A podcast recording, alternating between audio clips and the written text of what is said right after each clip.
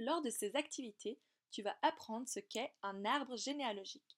Pour commencer, écoute l'histoire et fais bien attention aux personnages.